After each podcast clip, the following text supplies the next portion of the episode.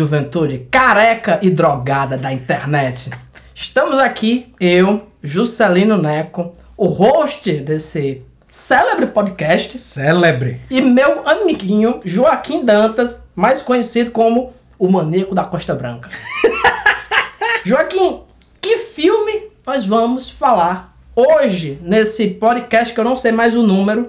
Bom sinal. Bom sinal. Sinal que são muitos já, né? Quem diria, Joaquim? Pois que a é, gente ia, rapaz. Que a gente avançar tanto em número de podcasts e no coração dos ouvintes. Olha aí, rapaz, Juscelino, como seu advogado, eu lhe aconselho a falar sobre medo e delírio de Las Vegas hoje. Olha, Joaquim, eu vou dizer uma coisa. O, o outro episódio, né? Se você é mais lentinho, né, ouvinte? Ou se você não ouviu o podcast anterior, o tema da dupla que a gente tá falando é road movies. Isso. Falamos do grande filme gnóstico, Gnóstico, descobrimos isso durante a exatamente. gravação, né? Do grande filme gnóstico Vanish Point, hoje vamos falar de Medo e Delírio em Las Vegas. Filme de 1998 do grande Terry Gilliam. Perfeitamente, meu velho. Perfeitamente. E vou falar uma coisa pra você, Joaquim. Vanish Point é um filme maravilhoso, acho que ninguém tira isso dele, gente- o que a gente comentou. Uhum. Mas Vanish Point é um grande vira-lata. Esse filme aqui tem pedigree para dar e vender e emprestar. Porque Jesus Cristo começa pelo diretor, né? Terry Gilliam. Vou resumir da seguinte forma a carreira dele. Ele é um dos membros originais do Monty Python. Pronto. Pronto. Precisa de mais alguma coisa além Não, disso? mas fora isso, ele ainda fez um filme que é um dos grandes clássicos do cinema todos os tempos, Brasil. Brasil. Não o país, o filme. Eu, eu acho que se ele tivesse feito o Brasil, o país, tava mais organizado, Juscelino. Eu acho que tava mais organizado. Com certeza. O Terry Gilliam é um cara que, é, depois ele começa a atuar, realmente ele não é da trupe original, mas ele tá lá desde o início. Ele trabalhava como animador. Isso, exatamente. Aquele pezinho que todo mundo que assistiu Monty Python Flying Circus, né? Se você não assistiu Monty Python Flying Circus, eu peço que você pare de escutar esse podcast Imploro. e vá, né, cuidar da sua vida, da sua formação intelectual e moral. Com certeza. Ele que fazia aquelas animações do início e várias animações também tinham nos segmentos internos. É, né? se você parar Aquela- pra... aquelas desanimações, né? É, exatamente. Se você parar pra pensar, bicho, o conceito visual que a gente tem na cabeça da gente quando pensa no Monty Python é do Gilliam. Isso. Né, assim, tirando obviamente os atores, mas toda a concepção visual do Monty Python, que é uma grande marca, na verdade. Também não sei se todo mundo conhece, mas assim, quem manja de Monty Python, ou seja, pessoas com alguma dignidade na vida, rapaz, é, é Pessoas, eu diria. pe- seres humanos comuns, né? Pessoas. Então, assim, eu acho o, o visual do, do Monty Python é puro Gilliam. Ele escreveu também uma pá de episódios do Monty Python. Atua. E participou. Exatamente, Participou. atua, né? Não vou dizer que ele seja dos melhores, não. Ele né? é o único, ele é o único norte-americano do, do, do grupo. É, ma- mas você sabia que o Terry Gilliam, ele é, depois conseguiu nacionalidade, né? Ele abandonou a nacionalidade americana dele. Oficialmente ele é inglês hoje. Graças a Deus. Mas, Porque ele fez, ele tá, contribuiu com uma das duas melhores coisas que a Inglaterra produziu na história da humanidade, que é Beatles e o Monty Python. Ele, ele tá envolvido na produção de, de A Vida de Brian, e A Vida de Brian foi produzido financeiramente por quem? George- George Harrison. Então, pronto. É verdade. O, o Terry Gilliam, eu penso dele da seguinte forma, Joaquim, já que você puxou o George Harrison. Depois do Monty Python, Gilliam fez filmes maravilhosos. Sempre teve muitos problemas com produção, mas conseguiu fazer obras-primas mesmo do cinema. Sim. O problema é que ele não tem tanto destaque por isso, porque ele é igual o George Harrison. George Harrison é um cara que ele tem dois discos, Living in the Material World e All Things Must Pass. que se qualquer ser humano tivesse feito aquilo ali, todo mundo dizia, é um grande gênio, é um... Absoluto. Mas ele é um pintor. É, exatamente. É a mesma coisa. Ele sempre vai ser um ex-Monty Python. Exatamente. Mas fez filmes sensacionais, incluindo o filme de hoje, Medo e Delírio, em Las Vegas. Joaquim, você quer tentar cometer Esse crime esse ato de violência contra si mesmo e tentar dizer pros ouvintes o que é esse filme? Rapaz, eu sempre venho muito preparado, né? Pra, pra, com as sinopses e tal, venho tudo anotadinho aqui, pá. Mas eu, eu, eu tava tentando fazer, assim, um roteiro mental de dizer, tá, beleza, sobre o que é, né? Narrativamente falando, sobre o que é Medo Delírio Las Vegas. Olha, Olha, peraí, você tava sóbrio? então, esse é o problema. Foi isso, velho. Esse é o problema. Quer dizer, como é que eu vou fazer jus à narrativa se eu fizer a sinopse séria? Porque a sinopse séria é o quê? Um jornalista esportivo juntamente com seu advogado, vão para uma missão em Las Vegas cobrir duas coisas. Primeiro, uma corrida de moto e depois, uma convenção de policiais. You want me to go to Las Vegas at once? Make contact with the Portuguese photographer named Lacerda. He'll have all the details. All I have to do, check into my soundproof suite. He'll seek me out. What do you think? Sounds like real trouble. You're gonna need plenty of legal advice before this thing is over. Oh, yeah. As your attorney, I advise you to rent a very fast car with no top. Mm-hmm. And you'll need the cocaine. Tape recorder for special music. Acapulco shirts. Get the hell out of LA for at least 48 hours. Blows my weekend. Because naturally, I'm gonna have to go with you. And we're gonna have to arm ourselves to the teeth. Well, why not? I mean, if the thing's worth doing, worth doing right. This is the American dream in action.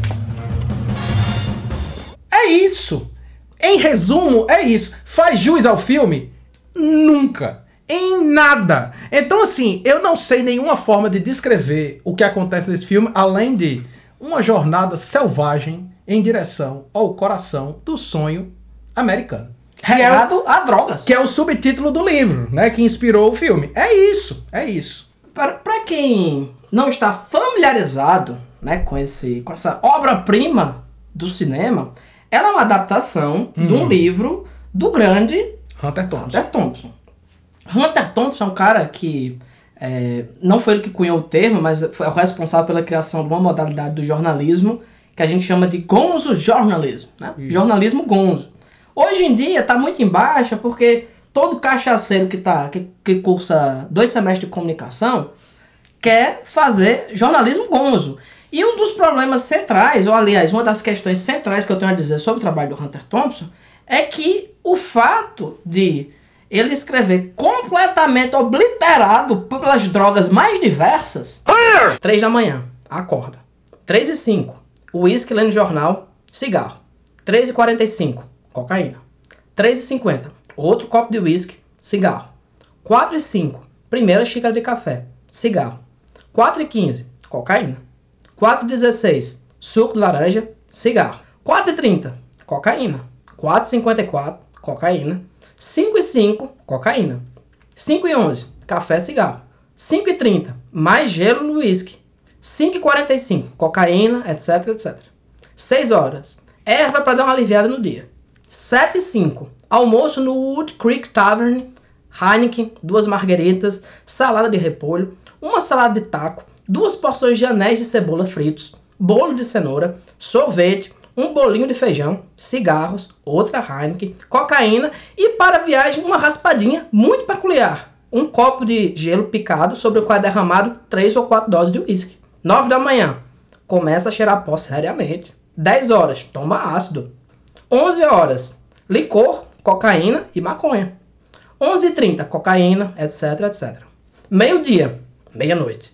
Hunter S. Thompson está pronto para começar a escrever. Das 12 às 6 da tarde, licor, cocaína, maconha, uísque, café, Heineken, cigarro de cravo, toranja, cigarro, suco laranja, gin e vários filmes pornográficos. 6 da tarde, champanhe na banheira com sabonetes Dove e fettuccine Alfredo.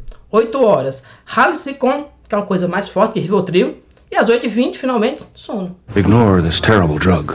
Né? Porque Hunter Thompson ele tomava não apenas psicotrópicos, como estimulantes. Eu imagino a combinação radical que isso Causa. causava no ser humano. Uma das drogas favoritas usadas ao longo desse filme é éter.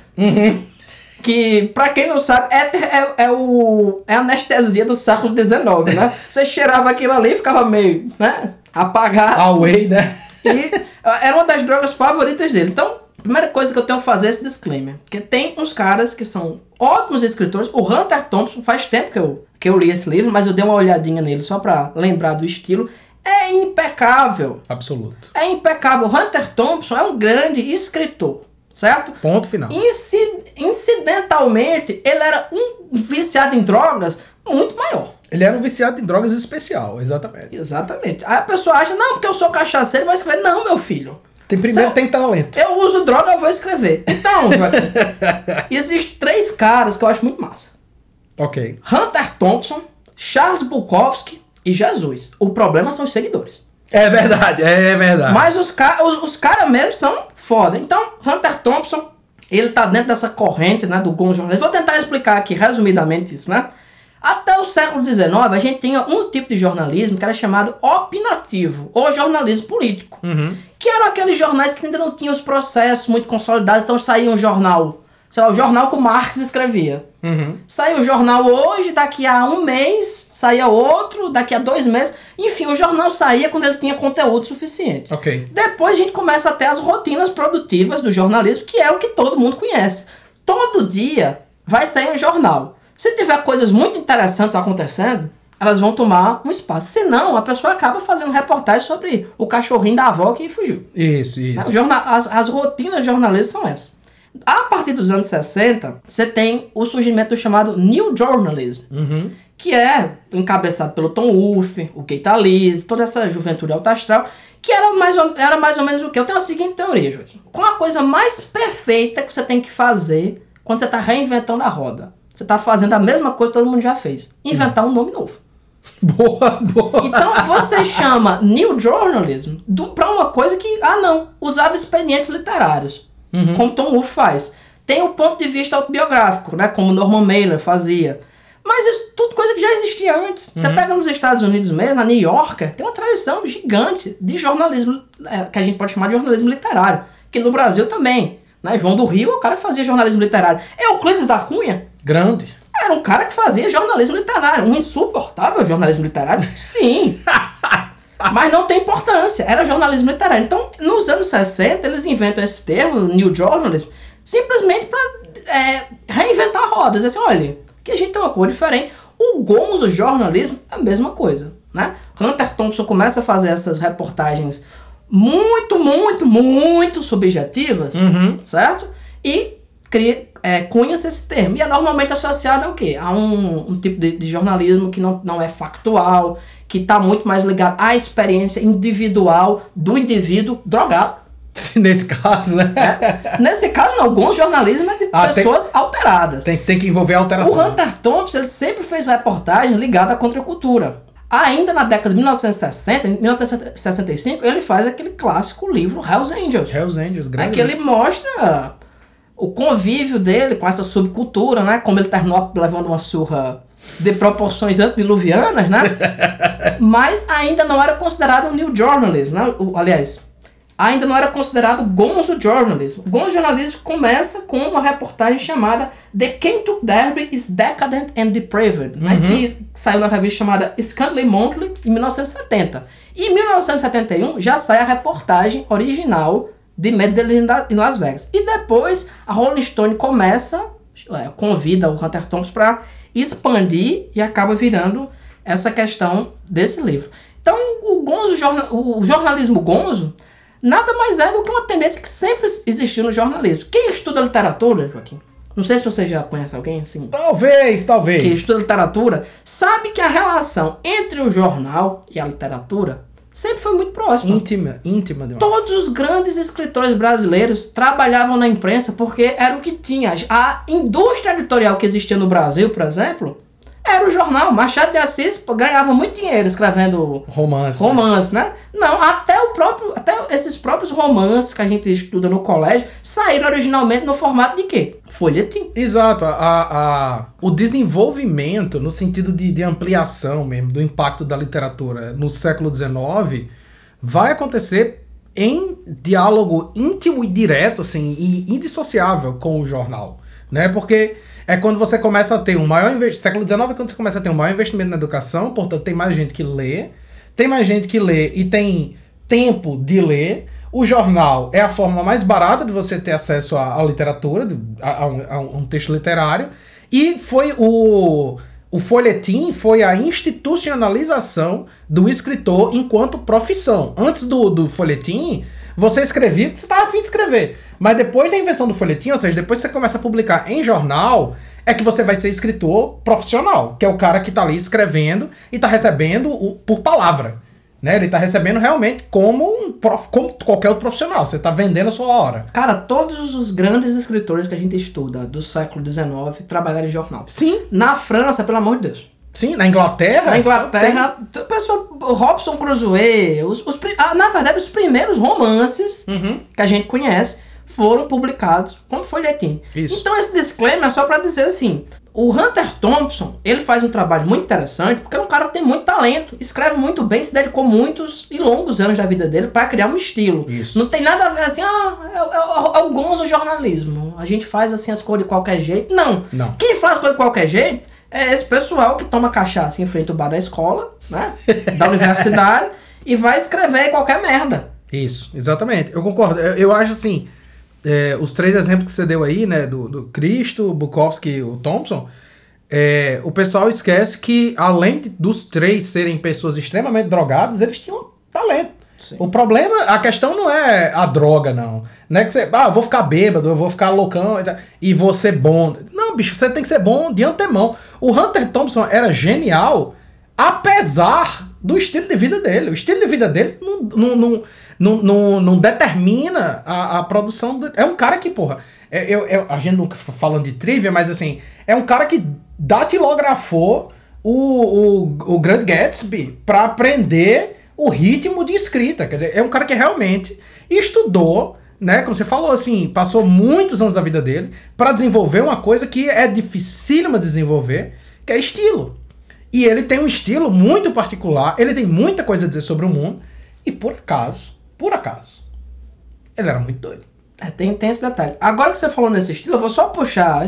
Acho que a gente pode continuar falando sobre essas figuras, né? Antes de entrar propriamente no, no- na trama, mas isso aí que você falou do estilo é bem interessante, porque é uma coisa que consegue ser replicado no filme. Pronto, é, esse é o meu primeiro ponto. É, se existe um gonzo jornalismo, Medo de Las Vegas, o filme do Terry Gilliam, é um cinema gonzo. O, o, o, o Gilliam é tão iconoclasta do ponto de vista cinematográfico quanto o Hunter Thompson é do ponto de vista literário e jornalístico. Assim. A maneira. Eu falei iconoclasta no sentido de ruptura das formas. Né? Porque assim, a gente tava falando, né? O Gilliam é um cara que veio do Monty Python. O Monty Python é a invenção de um humor que é completamente novo, completamente É doido. completamente novo hoje. É, exatamente. Hoje, Exatamente. eu, cara, eu assisto Monty Python hoje, eu fico, cara, onde esses caras estavam, pô? Exatamente, exatamente. E assim, o Guilherme fez, fez, dirigiu o Cálice Sagrado, né? Que acho que é o primeiro filme do Monty Python, filme do Monty Python. É, dirigiu Brasil, As Aventuras do Barão Munchausen, é, Doze Macacos, né? Então ele é- Não lembrava. Doze Macacos. os Doze Macacos é é dele dele. também. Então ele é um cara que, assim, visualmente, ele é um cara iconoclasta. É tanto que ele não faz tanto filme assim, não. Porque eu fico realmente olhando para um filme como Medo de Las Vegas e pensando, para um estúdio botar dinheiro nessa obra, E deu um bom prejuízo, não é isso? com certeza, sempre dá. Não tem como dar. Sempre dá. Ah, você esqueceu de um filme ótimo dele. Time Bandits. Time Bandits, exatamente. Esse filme é outra loucura que... Enfim, eu não sei como é que a pessoa faz um filme daquele e acha que é um filme pra criança. Ponto. Exatamente. E assim, o Gilliam, ele é um iconoclasta do cinema mesmo. Ele é o cara que faz um tipo de cinema que não vende tão bem assim, mas toda vez que ele faz uma obra, é uma obra-prima. Toda vez que ele faz uma obra, assim, é uma obra significativa, né? E a mesma coisa com o Hunter Thompson, que o, o- o- os dois têm essa linguagem disruptiva, né? E o Gilliam conseguiu fazer uma coisa que no filme que é pra mim a grande questão quando se trata de adaptação. Que a galera acha que adaptação é o quanto você consegue manter do plot original da obra. E adaptação, na verdade, é um processo similar à tradução. É o quanto você consegue manter da linguagem original da obra. Então, assim, o Gilliam conseguiu fazer com Medo de Las Vegas uma adaptação da linguagem do Hunter Thompson para o cinema, que é um, um- um tópico que eu acho que a gente tem que falar com vasta dedicação. Ele conseguiu fazer essa adaptação, que a outra que eu consigo me lembrar assim que, que se assemelha é a adaptação do David Cronenberg do, do Burroughs. Que ao invés de se preocupar com a narrativa de Naked Lunch, ele adapta o clima, ele adapta a, A linguagem. mesmo, né? Exatamente, exatamente. Então, assim, o esse pra mim é o primeiro, inclusive é o meu, meu primeiro ponto nas minhas anotações aqui é exatamente esse. É, Medo de Las Vegas é um filme, Gonzo.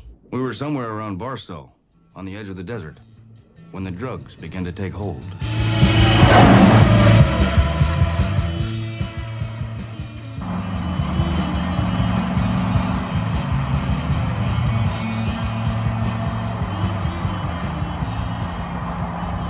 Remember saying something like, I feel a bit lightheaded. Ah! Maybe you should drive.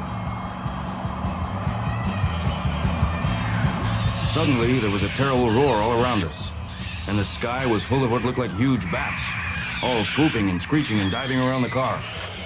And a voice was screaming, Holy, Jesus, what are these goddamn animals? Hoot! Hoot! Hoot! Pigs! Say something? Hmm? Never mind. It's your turn to drive. No point mentioning these bats, I thought.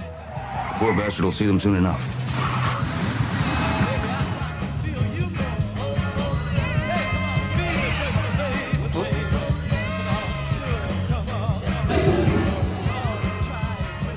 Fucking pigs!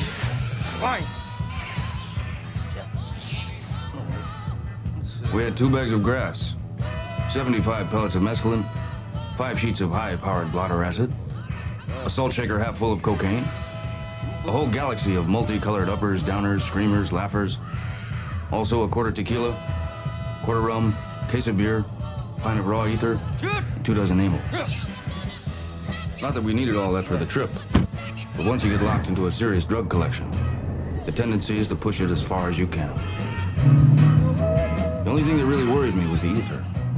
There is nothing in the world more helpless and irresponsible and depraved man in the depths of an ether binge. And I knew we'd get into that rotten stuff pretty soon. né? É um filme gonzo. E aí, como é que a gente faz isso, né? É, é, Eu não sei se você vai querer comentar alguma coisa específica sobre isso, porque eu tenho uma série de pontos Não, pode ir, vai indo. acerca disso. Deixa eu só fazer um pequeno comentário. Porque também tem uma questão que eu acho interessante. É, não sei se você notou, mas é, as partes narrativas, né, narrativa no sentido estrito mesmo, né? Que tem um narrador ali falando. uhum. É o livro. É, exato. É o livro, 100%. Ele não alterou nada da prosa. Nada, e, a- e eu acho incrível o quanto a prosa é ágil e quanto ela funciona. Porque é, é muito, óbvio que é muito diferente, né, Joaquim? Tu tá lendo uma coisa aqui, que tu bota um parágrafo a la Saramago, né? De, de- não é? Aham. Um ou, ou o próprio Jack Kerouac, já que a gente tá falando de drogado, que tem um parágrafo ali que tem 300 mil ideias diferentes e que você, enquanto leitor, você aprende isso, porque a relação que você tem com o livro é diferente. Isso. né? Quando, quando você escuta um texto, uma narração efetivamente dentro do filme, normalmente é uma narração muito curta, muito objetiva, muito até trabalhando em função de simplesmente contar a história ou Isso. esclarecer o, o, o espectador Isso, acerca isso. do que está acontecendo. E essa é uma narrativa que, apesar de ser extremamente saborosa, Uhum. disruptiva e às vezes não ter nenhuma relação com a realidade, não é? Sim. Funciona perfeitamente dentro do contexto do filme. Exato. Quando você pensa no, no o voice-over, né? O narrador a vo- a vo- no, no cinema, é um tropo muito associado ao noir, né? O filme noir. E muitas vezes, quando você tá vendo um filme noir e você tá vendo o voice-over, na cena em si, na filmagem, na imagem que você tá vendo, não tá acontecendo nada. É só o cara sentado, fumando um cigarro, bebendo, olhando umas prostitutas e tal. Que é o- outro exemplo ótimo de adaptação literária, porque o Noir inteiro é da culpada do Daniel Hamscher, do, sabe, da- dessa juventude que escrevia, né, Romance, romance de, de. Romance policial. romance policial, vagabundíssimo, né? Isso. Hoje em dia que o pessoal respeita essas coisas e tal. Eu, eu tava até, Joaquim, lendo, cometendo essa grande violência contra mim mesmo. eu tava lendo O Cemitério, de Stephen King, né? Tô lendo ainda. Rapaz, aquele é um livro brilhante. O problema é que ele tem 400 páginas a mais. Mas se você pegasse aquele livro ali e botasse na minha mão, eu deixava assim, ó, azeitado. Teteia, né? Ficava lindo, pô. Mas é. O, então, com relação à, à linguagem, né? O, o Gillian, ele faz uma coisa que eu adoro particularmente no cinema, que é o cara. Porque o cinema é, um, é, um- é uma arte que tem inúmeras. Inúmeras gramáticas, né? Tipo, dentro do filme você tá vendo a camada sonora, você tá vendo as atuações, você tá vendo o roteiro, você tá vendo o ângulo e tal. Ele trabalha tudo isso pra em, em- em todos os níveis ele se assemelhar a essa linguagem gonzo do Hunter Thompson. Então, assim, em todos os níveis. Então, vê só. Os ângulos e as lentes que o bicho usa no filme são sempre tortos e distorcidos. Peraí, sempre. pera- Todo close-up é distorcido. Espera que eu tenho um negócio pra dizer sobre isso. É, Medellín Las Vegas é o único filme que eu assisti na vida que me fez vomitar. E eu já, e eu já assisti filmes que tem as coisas mais nojentas do mundo. Esse filme me fez vomitar por quê? Porque a primeira vez que eu assisti eu estava ligeiramente embriagado. e tem aquela cena assim, a, a cena onde o, o personagem do, do Hunter Thompson entra no. O Duke, né? Ele entra no, no primeiro cassino.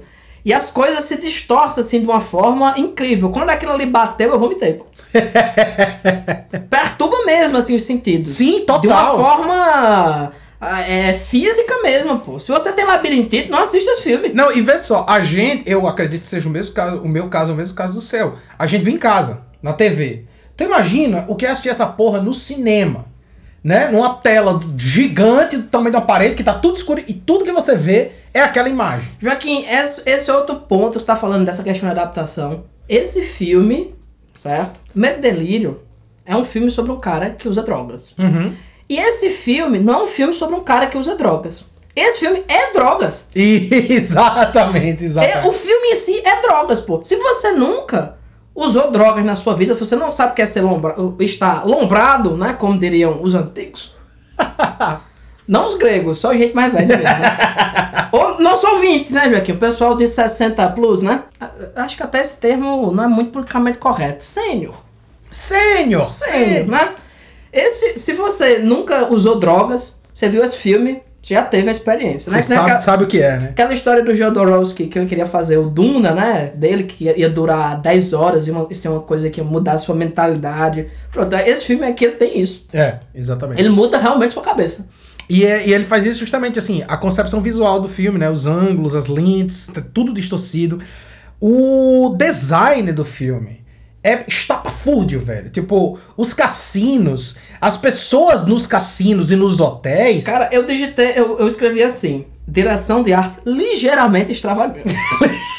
Rapaz, tem uma cena em que, bem no começo do filme, em que ele tá no carro dele, assim, quando eles alugam o carro e eles vão embora, tem um cara vestido de anjo, com espada pegando fogo, e assim, tá só ali. Tá só ali. Todo atendente de hotel é um anão. Tudo é distorcido, tudo é distorcido nessa porra. As cores, pô. As cores do filme, no início, que eles não estão drogados ainda, não, não, não começou ainda essa viagem selvagem, né? É, eles eles estão só bêbados. Então, eles estão só bebendo num bar, assim, super tranquilo. o bar é uma mistura de bordel do século XIX com escola de samba da Mangueira. Assim, tudo é rosa. As pessoas são super estranhas, são as pessoas mais bizarras da história da civilização. Com todo lugar que o carro para, tem uma coisa estranha acontecendo. É, é bicho, pra mim é o seguinte, é, o filme inteiro, ma- as maquiagens, inclusive, as roupas, são caricaturas. É uma grande caricatura que remete diretamente, inclusive, ao desenho, aos desenhos, as, as animações do, do, do Terry Gilliam mesmo. É tudo muito caricatural, é tudo muito distorcido. Ele pega coisas de outra época, né? Assim, todo mundo nesse filme parece... Sabe o que é a impressão que eu tenho? É que, assim, são cadáveres dos anos 50 que ficaram apodrecendo no sol de Las Vegas, no deserto, e agora eles foram resgatados para virarem atores no filme. Né? É tudo muito distorcido, a edição é extremamente frenética, cheia de corte, sobreposição de imagem. Ele usa muito efeito foda. Por exemplo, tem uma cena no hotel em que ele vai usar um projetor, literalmente, assim, como, como se a gente tivesse numa sala e pegasse um, um data show e ao invés de botar o data show na parede, mostrando uma imagem, a gente jogasse sobre as pessoas. E aí você vê a projeção se dissolvendo sobre os indivíduos, que é justamente para representar a maneira como a mente do, do, do protagonista, né, o Raul Duke, que é, a mente dele tá funcionando, cara. Tudo tá se dissolvendo, uma coisa dentro da outra, né? Um- Uma das coisas que eu gosto, eles vão, ao longo do filme, eles vão em vários cassinos diferentes, né? Isso. Um dos cassinos que eles vão é com temática de circo. Uhum. Eu não gosto de descrever cenas assim, Joaquim. Mas quando eles entram no circo, co- quando eles vão nesse cassino, que é um circo, começa com aquele número tradicional de acrobacia, né? O pessoal naqueles. É, sei lá como é que chama? Aquele Trapézio. Trapézio, né? Se joga um, não sei o que. Só que você nota que é uma mulher grávida. Você vê até, você vê até os pelos pubianos dela, como se fosse uma peruca de palhaço. Aí ela começa a girar no ar, o cara dá uma, uma marretada, o palhaço dá uma marretada na barriga dela, o bebezinho é lançado, né? E o a pessoa corta no ar o cordão umbilical e cai, Rapaz. Cara, quando eu olhei aquilo, eu, Eu- fiquei, não. Eu não ri. Normal, não, bicho. Quando eu vi Mas, esse a- negócio. mas até aí tudo bem. Tipo, é um elemento. É, porque tem, tem uma coisa aqui nesse filme. O, Ter, o Terry Gilliam, ele teve uma chave de leitura muito interessante. Que esse filme, se você pensar em termos é, práticos, é um filme horrendo. Porque ele mostra tanto os processos do raciocínio de uma pessoa que está completamente drogada. A- vamos dizer, o eixo narrativo é composto pela completa falta de noção da pessoa em lidar com a realidade. Isso, É isso. isso. É isso. Mas ele teve a grande sacada de fazer também. Esse filme é também uma comédia. Uhum. Uma sátira brilhante. Óbvio que é o que o Terry Gilliam acha que é uma comédia, né? não é uma comédia assim, ai, que, coisa engraçada. Que Não, divertido. não, é o que ele acha que é uma comédia, né? e ele vai trabalhando em função disso aí. Quando ele chega é, ne- nesse, nesse cassino específico, que é um, um, um circo, Ah, devil ether. It makes you behave like the village drunkard in some early Irish novel. Total loss of all basic motor skills. Blurred vision, no balance, numb tongue. The mind recoils in horror, unable to communicate with the spinal column. Which is interesting because you can actually watch yourself behaving in this terrible way, but you can't control it. You approach the turnstiles and know that when you get there, you have to give the man $2 or he won't let you inside. But when you get there, everything goes wrong. Some angry Rotarian shoves you and you think, what's happening here? What's going on? And you hear yourself mumbling. Don't expect a pull. No fault of mine. Ether is the perfect drug for Las Vegas. In this town, they love a drunk. Fresh meat. Come on, buddy. So they put us through the turnstiles and turned us loose inside. eles vão beber. Joaquim, o bar é o carrossel. tu já imaginou, Joaquim, tu beber num carrossel, girando aquele, aquelas as coisas mais horrendas ao seu redor? E você falou, só, só puxando essa, essa questão da, do, dos elementos gráficos mesmo do filme, o Terry Gilliam, talvez por essa sensibilidade que ele tem, esse entendimento de animação, o, o Terry Gilliam, na prática, ele é artista gráfico, né? Isso. A isso. forma, o Terry Gilliam, ele, ele dirige porque bota uma câmera na mão dele, né?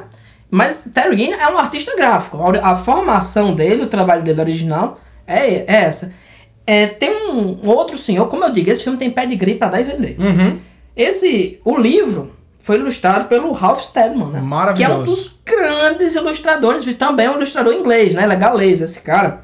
E é, não sei qual edição você leu, mas aquela edição original da Conrad, que agora tem uma nova, Isso. mas a edição original da Conrad vinha com essas imagens. A própria capa, ou a, ou a ilustração mais icônica que ele fez, são os dois dirigindo o deserto, sendo perseguidos pelos morcegos. Uhum. E a cena inicial, ele incorpora os morcegos. Tem outra cena que ele tá muito pior que falar em gradações de, de, de droga nesse filme.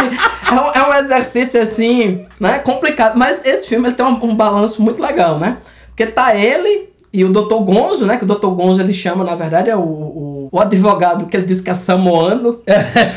mas na verdade o cara é latino, né? O cara é mexicano, mas que seja, né? É uma piada racista.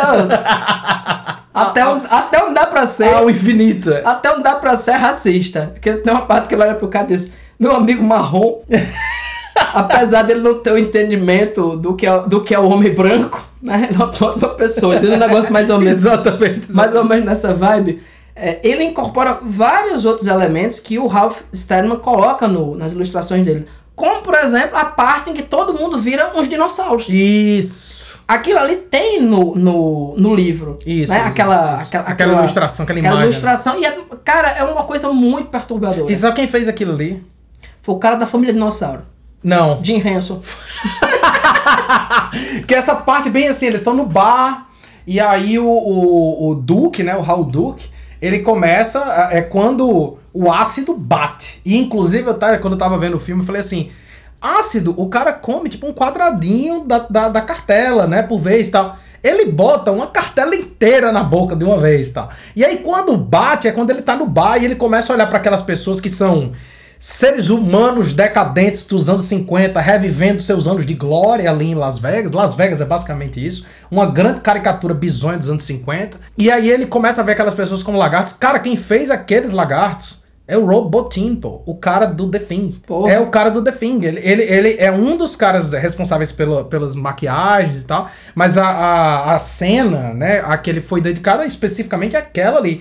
Então, realmente, assim, quando você fala do, do lance do pedigree, é surreal, cara. Assim, o, o, a quantidade de talento investida nessa porra desse filme é imoral, cara. Joaquim tinha tanta gente talentosa envolvida que o fato do protagonista ser o John Depp não influenciou em nada. Exatamente. Mas eu quero destacar uma coisa sobre o John Depp. Esse é um dos poucos filmes em que você vê o John Depp como ele realmente é. Careca. Careca. Rapaz, olha, é E, e eu, e eu vou falar uma coisa do John Depp. A caracterização dele tá muito boa. Até porque, como a gente tava falando, depois a gente vai postar uma foto, né? Caracterizado, né? Claro, É- claro. pra, pra postar aí na internet. Mas é muito fácil você ficar parecido com o Hunter Thompson. Sabe? Você botou uma bermuda, uma camisa havaiana, um chapéu, um óculos amarelo, né? E aquela tradicional Piteira. piteira, já era. É, no início, eu tava achando que o Johnny Depp tava tentando atuar. Eu, eu acho que no início ele tava se esforçando. No início eu vejo que ele tenta fazer uma modulação de voz Uhum. que é parecido com a forma como o Hunter Thompson realmente falava. né? Isso, Eles isso. se conheciam e tudo. Só que assim, tudo que Johnny Depp toca se torna Johnny Depp. Mas eu vou dar realmente essa, essa, é, esse ponto pra ele. Ele tentou atuar. É- é- Agora, se você pega. Por- Porque o que acontece? O filme é uma caricatura. Isso. Gigante. O filme é um- uma coisa louca mesmo. É uma história em quadrinhos. Uhum, uhum, quase. uhum. E o Benício Del Toro, Não. ele tá voando, assim. É, é, um- eu, eu, eu, se eu fosse Johnny Depp, eu não tinha deixado esse filme sair. Rapaz. Porque é muito humilhante. Ele conseguiu pegar a essência do negócio e o personagem dele é uma caricatura, mas não é. É igual todo mundo conhece um cara igual aquele. Exatamente. Rapaz. Eu e você mesmo, a gente tem um amigo muito parecido. Muito parecido. Muito parecido. Mas não tem caricatura. Isso. Não, não tem um elemento. Não, ele tá atuando realmente como se ele fosse aquela pessoa. O John Depp não. O John Depp dá aquelas passadas de perna longa, Aham. não sei o quê. Ele, o John Depp é um doidinho, né? Let me make sure I've got this all lined up. You want me to uh, throw this thing into the tub when uh, White Rabbit peaks? Is that it? I was beginning to think I was gonna have to go outside and get one goddamn maid suits. Oh, man. I'll do it. Shit. What are friends for?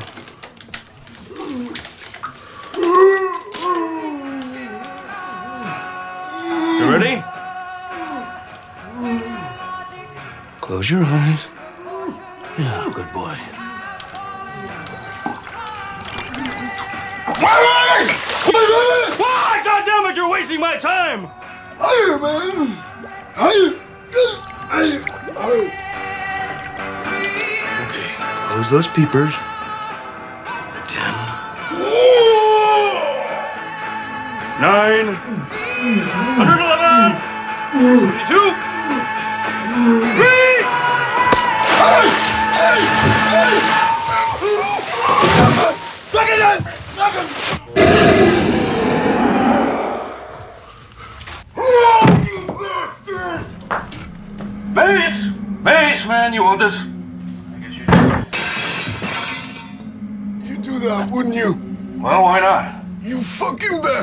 Hell, just a minute ago, you were asking me to kill you. Now you want to kill me. What I should do, goddammit, is call the fucking police! Boy, are you upset? You came fired, man. Calling the cops. There's no choice. I wouldn't dare go to sleep with you wandering around with a head full of acid and wanting to slice me up with that goddamn knife. Who said anything about slicing you up? I just wanted to cut a little thing in your forehead. Rapaz, é o que eu falo. é, a minha anotação é a seguinte: essa foi a última vez que o Johnny Depp tentou atuar. Isso foi a última vez. Depois ele ainda, abriu mão. Ainda bem que ele desistiu. Mas, de- mas ele tentou, Joaquim. Depois ele abriu mão. Mas assim, a primeira vez que eu vi esse filme, porque óbvio, o Johnny Depp tá fazendo o Raul Duke, ele é o protagonista e tal. Você, é, naturalmente, se eu olhar, vai ser chamada a atenção pro protagonista, assim. Mas toda vez que eu revejo esse filme, o Del Toro devia ter ganhado um Oscar, bicho. Porque o Del Toro tá, assim, deliciosamente perfeito. Mas é perfeito num nível, Juscelino, que eu queria casar com aquele homem, bicho. Não Eu tem vou- condições, bicho. E digo mais, Joaquim. Se Del Toro fez aquilo ali a seco, ele é o melhor ator de todos os Do tempos. mundo! De todos os tempos, porque não tem condições não, já. Rapaz, tem uma cena em que eles estão. Porque é o seguinte, num determinado momento da narrativa, é, o Del Toro ele pega uma, uma, uma moça jovem, né? Vivida pela Christina Ricci, a, a Vandinha do, do- da família Adams, Isso. que é uma. Basicamente assim, uma jovem fanática religiosa, Artista. artista que pinta figuras da, Da Bárbara Streisand, né? Inúmeros quadros da Bárbara Streisand. Gigantescos. E aí ele pega essa moça e dá ácido pra ela. É uma fanática religiosa que nunca nem bebeu.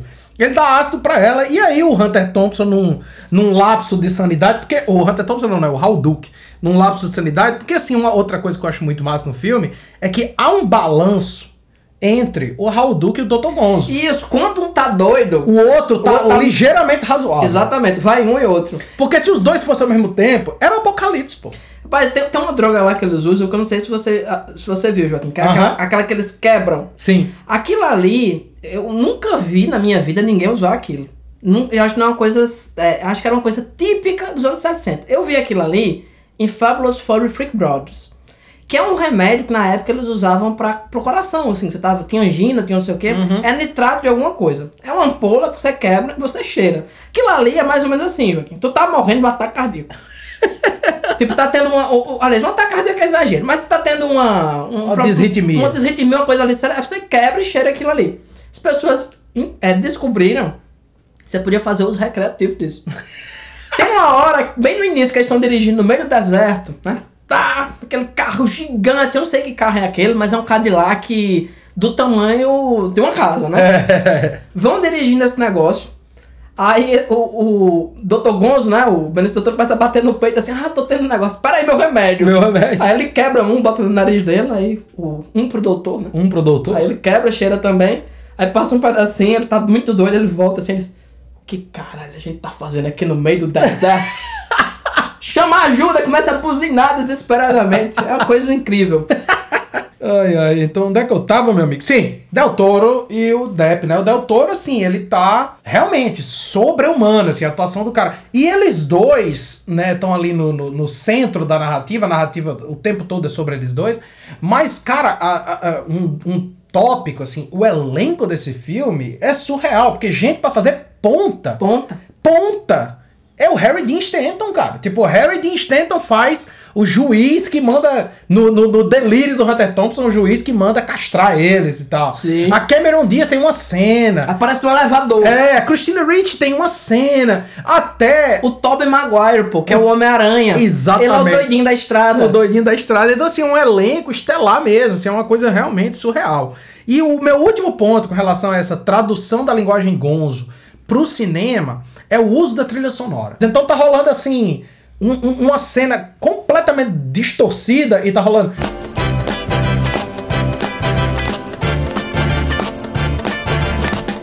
It's not unusual to be loved by anyone. It's not unusual to have fun with anyone. But when I see you hanging about with anyone, it's not unusual to see me cry. I wanna die. Sabe? E esse uso... e esse uso kit da música é fabuloso, bicho. É Combina fabuloso. demais com Vegas, né, pô? Perfeito, cara. é Ve- perfeito. Ve- Vegas é um lugar que Elvis foi pra morrer. É isso. Ve- Vegas é uma caricatura dos valores norte-americanos, pô. Que é ganância e esvaziamento, pô. É isso, assim. É. E, e o Hunter Thompson, quando escreve o livro, e o Gillian, quando faz o filme, o que é que eles Eles acharam, assim, o ponto seminal, né? Como o próprio o Raul Duke diz no, no, no- no- naquela cena do, do bar, carro, bar barra carrossel, ele vai dizer assim, é, ele vai dizer assim, a É, gente Joaquim. está no, no nervo central. É o nervo central da cultura norte-americana, é Las Vegas. Eu, eu esqueci de comentar isso aqui. Eu não gosto de comentar cena de filme, mas esse eu não resisto. Eles estão. Eles têm uma mala, né? Porque quando eles começam assim, o cara tá. Eles estão num bar, os dois, aí ele recebe uma ligação, não, você tem que cobrir né, a corrida e tal, corrida de moto no meio do deserto. Eles, não, meu conselho pra você como advogado é arrumar o carro mais veloz e vamos, vamos nos Sem preparar. capota. Aí eles começam a juntar um monte de droga numa mala, né? E eles têm um saleiro cheio de cocaína. Isso. Aí no meio da viagem, quando eles estão bem no início, o Dr. Gonzo, né? O Benício Doutor, ele abre o saleiro e tenta cheirar num carro sem capota. Aí cobra aquilo ali. Aí o outro fica, porra, você perdeu tudo isso aqui, não sei o quê. Aí até aí tudo bem, é um, um sketch, né? Aí pra você ver o quanto o Doutor tava dedicado. Ele pega a mala, a maleta coberta de pó branco, ele fica lambendo assim. E eu acho assim, parece muito improviso, sabe? Parece muito assim que não foi uma coisa que tava. Ele simplesmente pegou aquilo ali e começa a lamber. Ali é, um- ali é um E ator do tenho, e médico. eu tenho certeza que aquilo era cocaína de verdade. Ah, não, mas é. Rapaz, eu, eu, eu olho um filme como esse, assim, e o Gillian, eu acho que ele tava sóbrio quando ele tava fazendo. Porque tem que ter alguém pra segurar os cavalos selvagens. Sim. Mas, fora ele, eu não sei se tinha muito mais gente normal fazendo esse filme, assim, enquanto ele tava sendo produzido, não. Porque é de uma selvageria. Porque, veja só, eu acho que o cara pode ser extremamente técnico, e o Gillian é, na hora de compor a insanidade no filme e tal. Ele, ele, ele tá sendo extremamente meticuloso e tal. Mas esse filme, ele tem esse elemento de improviso. Tem momentos, tem cenas que parecem improvisadas. Que, novamente, se não for improviso do Del Toro e do Depp, Parabéns. parabéns, pela atuação deles, que realmente tá fantástica. assim. Joaquim, não sei se você lembra, mas quando a gente falou sobre Exorcismo Negro, né? E você até comentou sobre o filme Hereditário, que é um Isso. filme, segundo sua teoria, né? Não sabe que é possuído. não sabe estar possuído. Esse filme, pensando em termos do que é realmente essa adaptação, é um filme que ele não sabe que está drogado. Então, a todo tempo, ele tenta dar sentido ao que está acontecendo. E o filme, de vez em quando, ele tenta botar pontos em que dá pra você, enquanto espectador, ir se ancorando. Por isso que esse filme dá pra você assistir e você se diverte. Porque é loucura, loucura, loucura, né? Como diria Luciano Huck, né?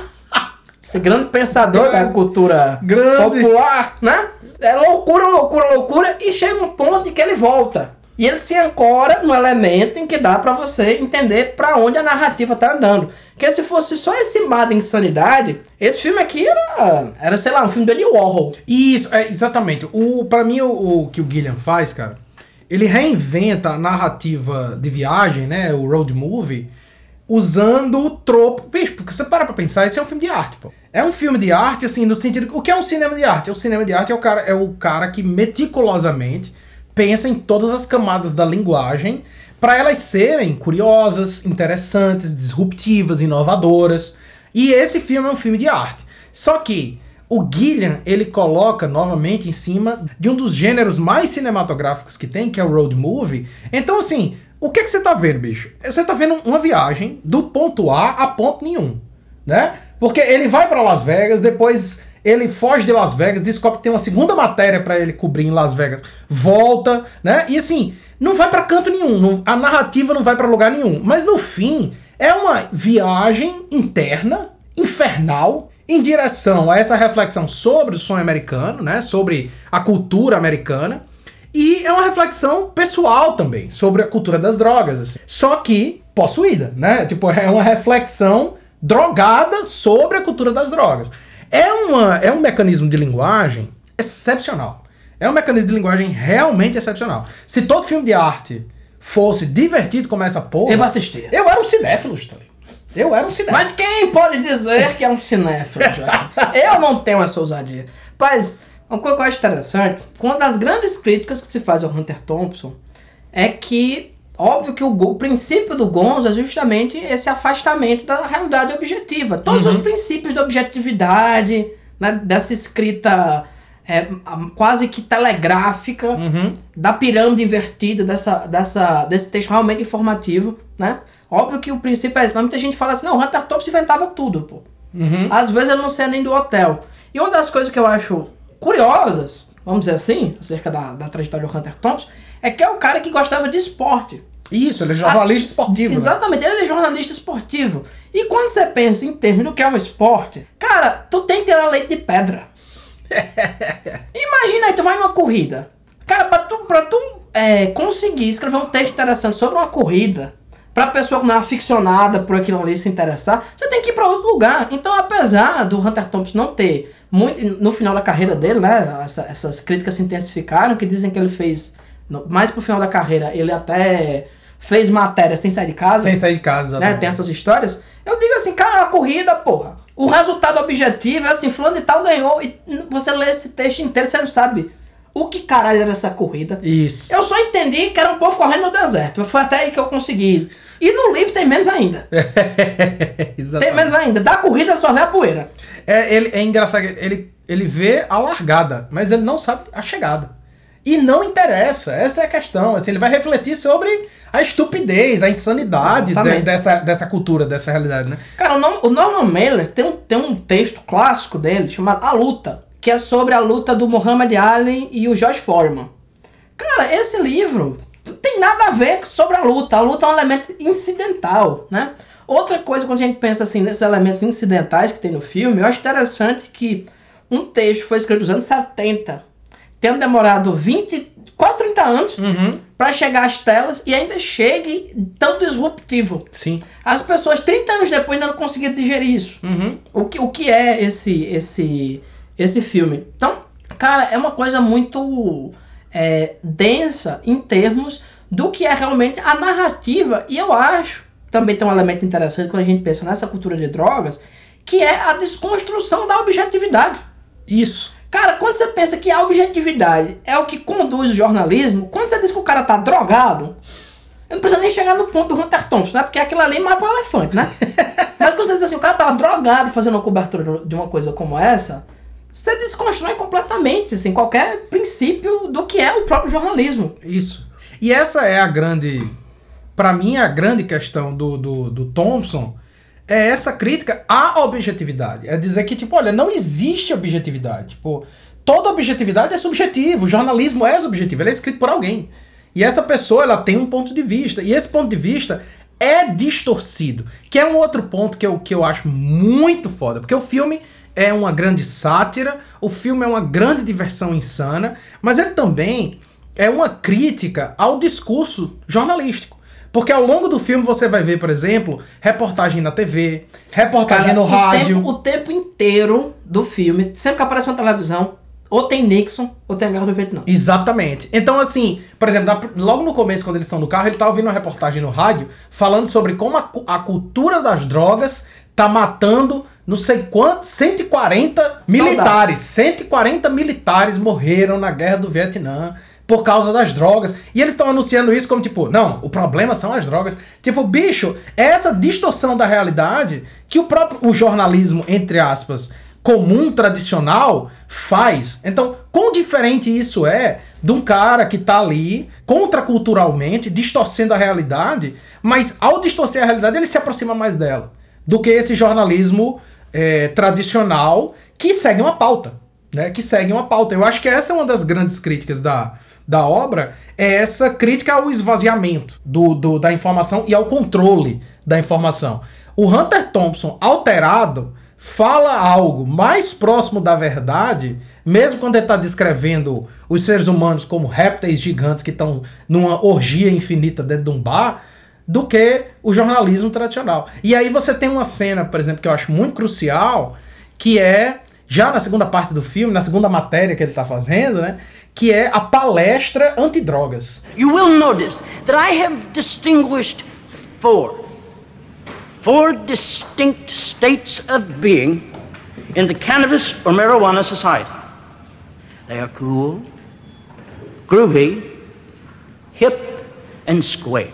If he figures out what is happening, then he can rise one notch and become hip.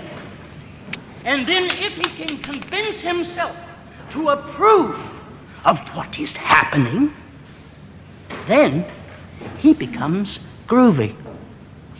Groovy. And then, after that, he can actually raise himself to the rank of cool. He can become one of those cool guys. É uma das coisas mais insanas que eu já vi na minha vida. E aquilo ali são pessoas do bem. São pessoas normais. Joaquim, você, não sei se quando você era mais novo já foram na sua escola dar palestra sobre drogas.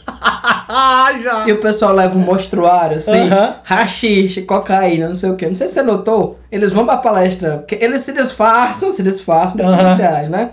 Que basicamente eles botam um blazer, Um blazer, por cima é e, se, e se transformam é, completamente, né? Se tornam outras pessoas. Quando eles voltam pro quarto de hotel, ele tá levando o monstruário.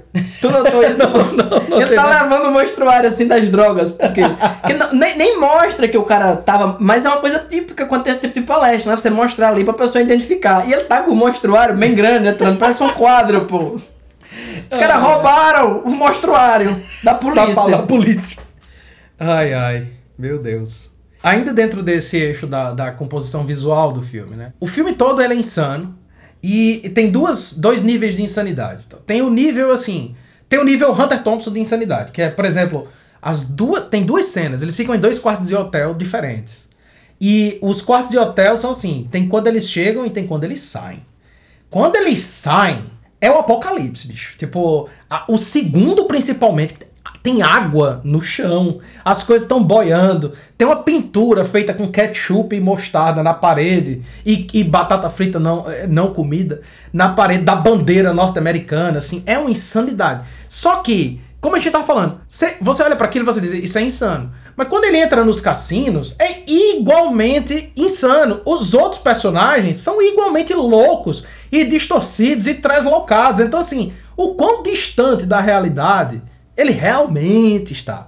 Eu acho que essa é uma, é uma, é uma questão muito interessante. E um outro ponto, cara, que eu acho foda, principalmente, assim, a gente colocou Vanishing Point e Medo, e Delírio- Las Vegas do lado aqui na dupla, e é muito curioso porque os dois filmes se passam em 1971, né? O, o Vanishing Point é de 71 e o, o Medo e Delírio Las Vegas se passa em 71, que é uma marca muito curiosa, que é o quê? Que é essa, eu acho que é um grande outro tema do filme, e, e tem o, talvez a- o melhor trecho já escrito pelo Hunter Thompson, que é o trecho da onda. Strange memories on this nervous night in Las Vegas. Has it been five years? Six? It seems like a lifetime. The kind of peak that never comes again. San Francisco in the middle 60s was a very special time and place to be a part of. But no explanation. No mix of words or music or memories can touch that sense of knowing that you were there and alive in that corner of time in the world. Whatever it meant. There was madness in any direction, at any hour. You could strike sparks anywhere. There was a fantastic universal sense that whatever we were doing was right, that we were winning. And that, I think, was the handle. That sense of inevitable victory over the forces of old and evil. Not in any mean or military sense. We didn't need that. Our energy would simply prevail. We had all the momentum. We were riding the crest of a high and beautiful wave. So now, less than five years later, you can go up on a steep hill in Las Vegas and look west. And with the right kind of eyes, you can almost see the high water mark. That place where the wave finally broke and rolled back. né? A onda de otimismo dos anos 60, quebrando no final dos anos 60 e retroagindo para o cinismo dos anos 70, né? E enquanto em Vanishing Point o Kowalski, juntamente com o Super Soul, eles representam, em certo sentido, esse otimismo da vitória contra o sistema.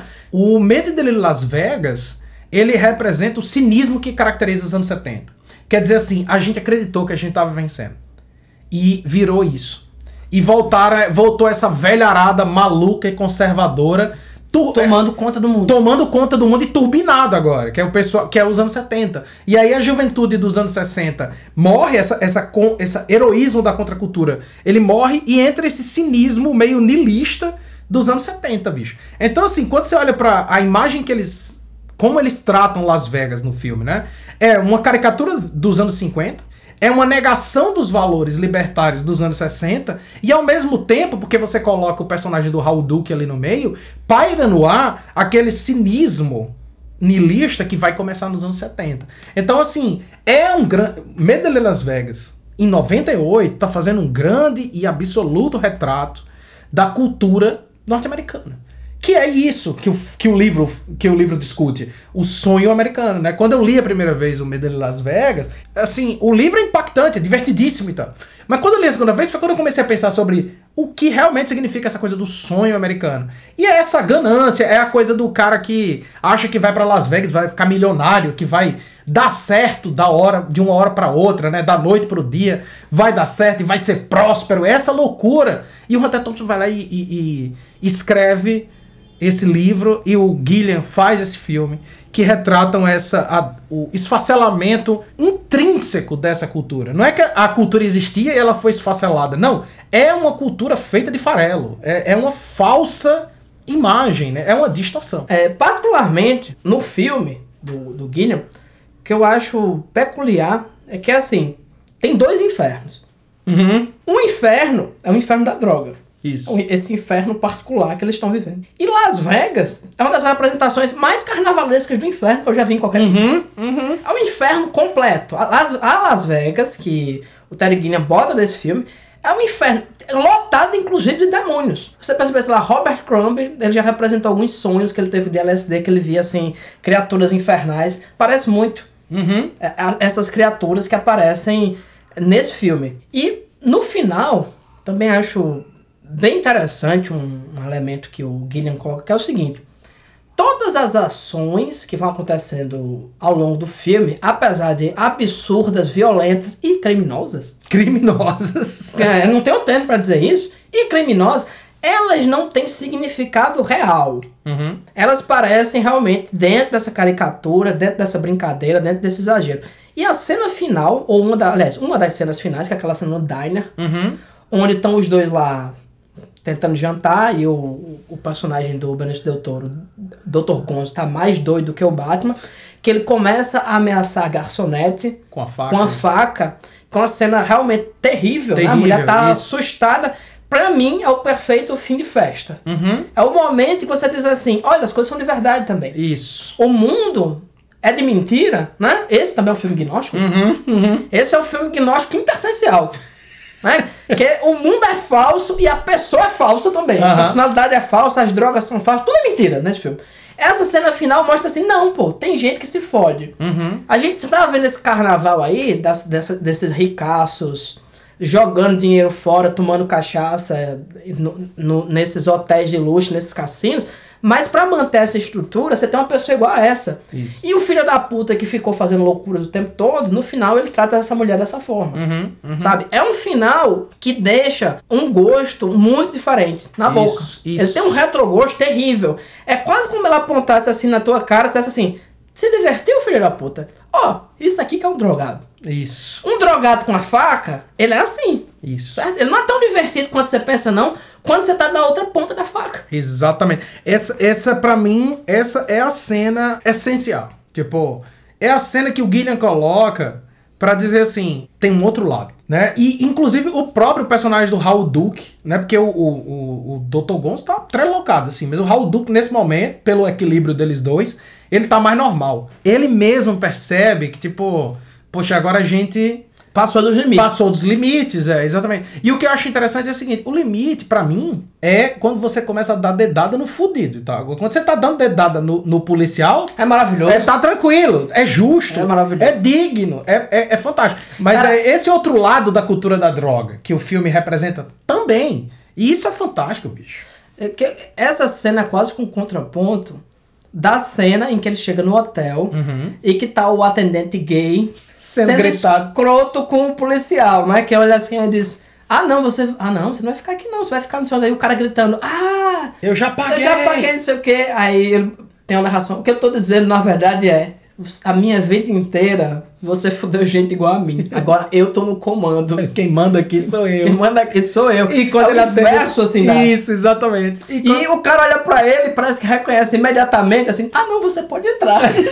quando ele atende o, o, o Duke, é tipo um amor. É um amor de não, pessoa. tem uma parte que ele, ele, ele vai dar entrada e diz, eu vou querer uma garrafa de rum, uma garrafa de não sei o que, e alguns limões. É possível? Eles, acho excelente. estamos nos aproximando do apoteótico final dessa viagem pelo coração selvagem da América. né? Você tem algum comentário final pra fazer, Joaquim? Cara, o meu comentário final é o seguinte: os anos 90 é uma época complicada pro cinema. Tem, tem, tem, obviamente, tem um surgimento de gente brilhante, como Quentin Tarantino. Mas, assim, revendo esse filme agora, eu sou obrigado a dizer, bicho, talvez esse seja o melhor filme dos anos 90, bicho. Esse filme Não duvido. é brilhante, assim, ouvintes, vocês que são pessoas que estão. Se você, novamente, se você tá ouvindo o podcast pra pegar indicação de filme, esse e Vanishing Point, se você assistir um atrás do outro, você será uma pessoa iluminada. É verdade. Então é isso, né, Joaquim? Permaneçam selvagens e nos vemos em 15 dias.